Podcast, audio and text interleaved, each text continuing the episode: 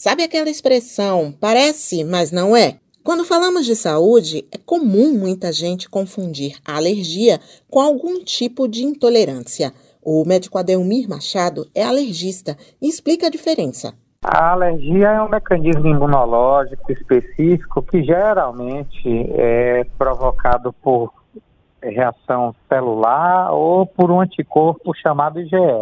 Em contrapartida, a intolerância é uma, uma, uma espécie de evento adverso, efeito adverso a determinado tipo de agente agressor, que pode ser um alimento, que pode ser uma substância externa, é, medicamento, enfim. Pode haver confusão porque alguns sintomas, principalmente é, digestivos, é, podem vir com náusea, distensão e até com alguma manifestação cutânea, tanto da parte de alergia, é, algumas alergias alimentares causam isso, como a parte de intolerância, é, principalmente a, é, por exemplo, a glúten, a lactose, que tem sido muito comumente diagnosticados em nosso meio. Alergênios são substâncias que desencadeiam uma reação alérgica no nosso corpo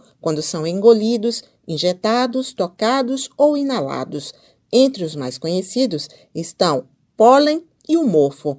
Mas a alergia também pode se manifestar quando você sente o aroma de um perfume novo ou come aquele camarão que adora. A família da estudante Fabiana de Oliveira Notou que, desde pequena, ela apresentava reações a diferentes tipos de produtos. Minha mãe costuma dizer que eu comecei com alergia ao meu próprio suor. Começou a surgir alergia à picada de insetos, a alguns tipos de comida. À medida que o tempo foi passando, Fabiana descobriu que também tem alergia a alguns tipos de medicamentos. E a partir daí, a preocupação ficou ainda maior. A mãe dela sugeriu que ela fizesse uma tatuagem indicando substâncias que não pode tomar. Ela acabou me aconselhando a que a minha primeira tatuagem fosse uma tatuagem referenciando as alergias que eu tenho ao, dos medicamentos.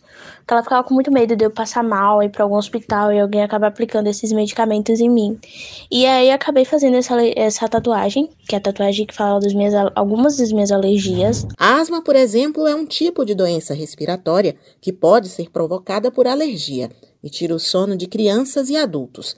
Isso porque os sintomas variam durante o dia. Se caracteriza por tosse, falta de ar, chiado no peito, pressão torácica e que pode variar em intensidade ao longo das 24 horas e ao longo do, do, dos vários dias.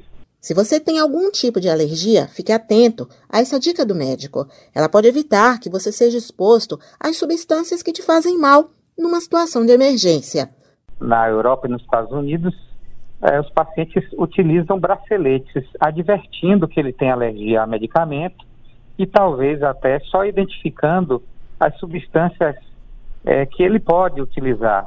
Usualmente, o que eu faço é eu forneço ao paciente a listinha de, de, de, de medicamentos que ele pode utilizar e esse paciente, numa, numa versão reduzida, ele plastifica e coloca na bolsa. Suzana Lima para a Educadora FM.